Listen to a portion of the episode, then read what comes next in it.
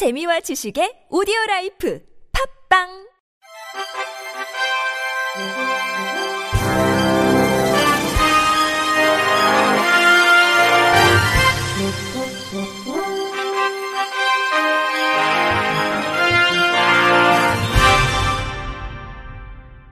청취자 여러분 안녕하십니까?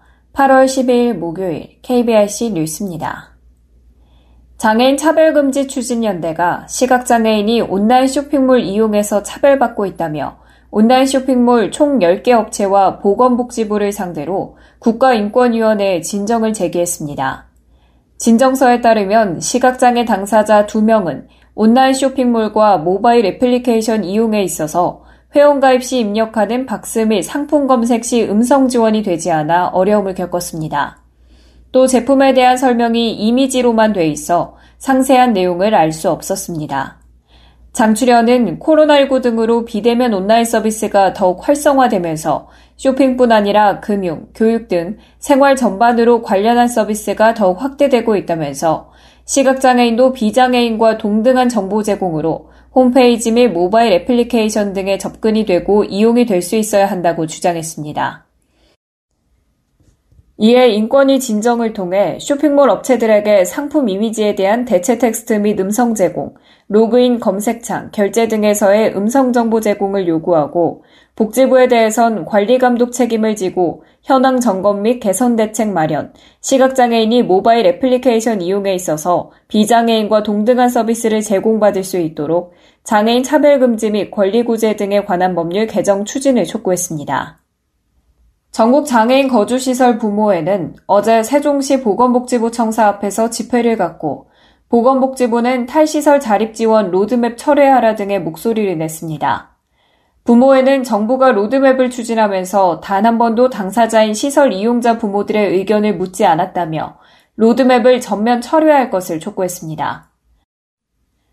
부모회는 성명서를 통해 장애인 복지법을 개정해 장애인 거주시설의 신규 설치를 금지하겠다고 하는 건 엄연한 위법 행위이며 선량한 국민을 죽음으로 몰아넣는 살인 행위라면서 어린이집에서 아동학대가 일어나면 무작정 어린이집을 폐쇄했냐, 그런데 왜 거주시설은 인권침해가 발견되는 즉시 폐쇄하겠다고 협박을 하냐, 이는 인권침해 예방이 아닌 폐쇄가 목적에 있는 것이라고 지적했습니다. 또 이용시설에서도 거절당하고 거주시설에도 입소하지 못해서 집에 머물고 있는 수많은 중증 발달장애인들의 경우 주위에서 쏟아지는 민원으로 이사를 수없이 다녀야만 하는 등 부모가 자녀를 감당하지 못해서 죽음을 오가는 고통을 받고 있다면서 탈시설을 논하는 자들에게 먼저 중증 발달장애인과 하루만 살아보라고 말하고 싶다고 차라리 동반 안락사를 허용하라고 부르짖었습니다. 아울러 지역사회에서 받아들일 준비도 없는 상태에서 자립이 불가능한 사람들에게까지 자립을 강요하냐면서 갑자기 괴성을 지르며 타인을 구타하고 자해 행동까지 해서 밖으로 데리고 다니기 어려운 중증발달 장애인들을 결국엔 좁은 집안에 가두고 돌보게 되는 게 지역사회로의 통합이냐고 반문했습니다. 이에 대해 이들은 중증장애인과 그 가족을 죽음으로 내모는 야만적인 탈시설 정책을 즉각 중지하고 중증 발달 장애인이 시설에서 거주할 권리를 보장해달라면서 장애인과 부모의 의견을 반영하지 않는 탈시설 장애인 지역사회 자립지원 로드맵을 즉각 철회해야 할 것이라고 피력했습니다. 서울관광재단이 서울 거주 관광약자들이 보다 안전하고 편리하게 코로나십구 백신 접종을 할 수 있도록 휠체어 리프트 차량을 무료로 제공합니다.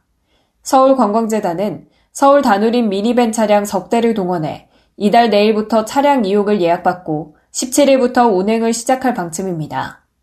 서울 다누림 미니밴은 휠체어 리프트를 장착한 구에서 십인승 차량으로 소그룹 여행을 희망하는 관광 약자를 대상으로 이천이십년부터 운영 중이며 이번 백신 접종 지원을 위해 투입됩니다. 운행 기간은 팔월 십칠일부터 구월 삼십일까지이며 운행 횟수는 매일 차량 한 대당 오전과 오후를 나누어 네 회씩 운영됩니다.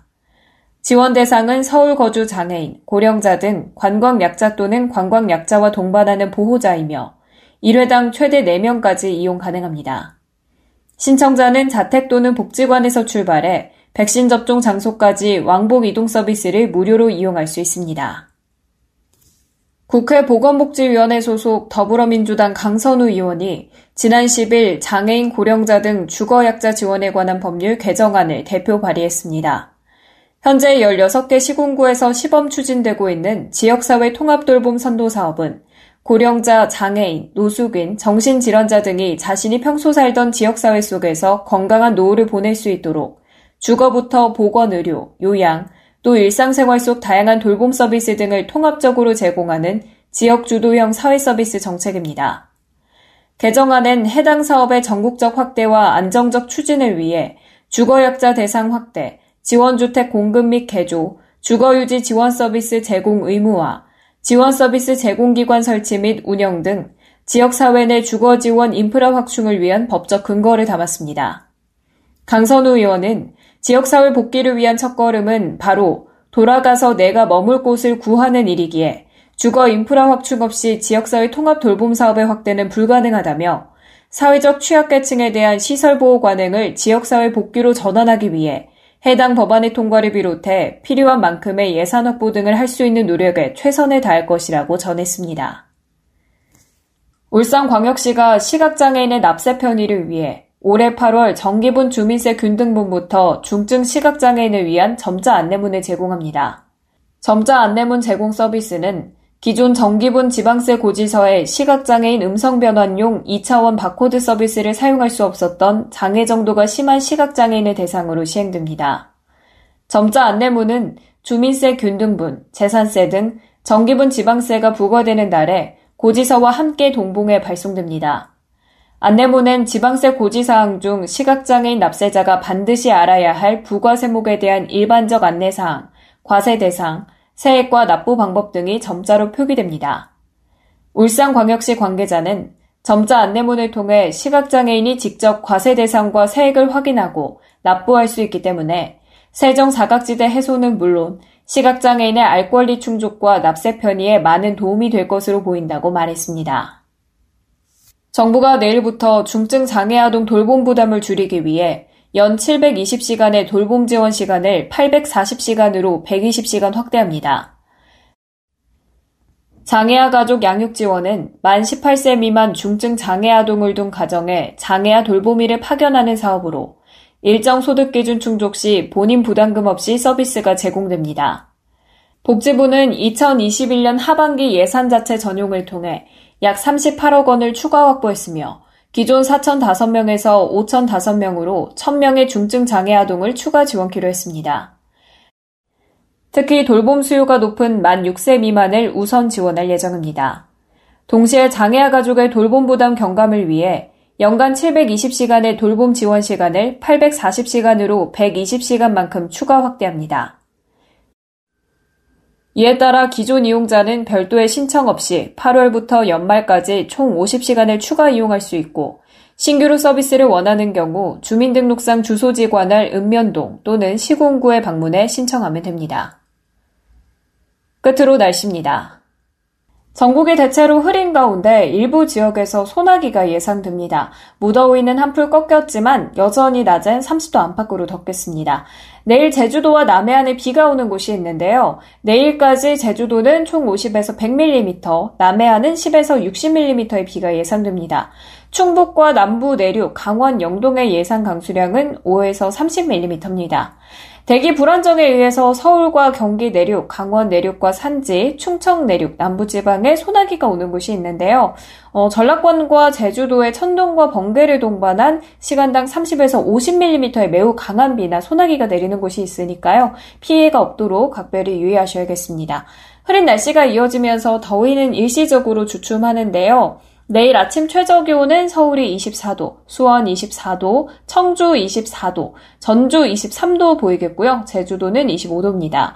낮 최고 기온은 서울이 삼십일 도까지 오르겠고, 강릉 이십팔 도, 대전 삼십일 도, 대구 삼십 도까지 오르겠습니다. 날씨였습니다.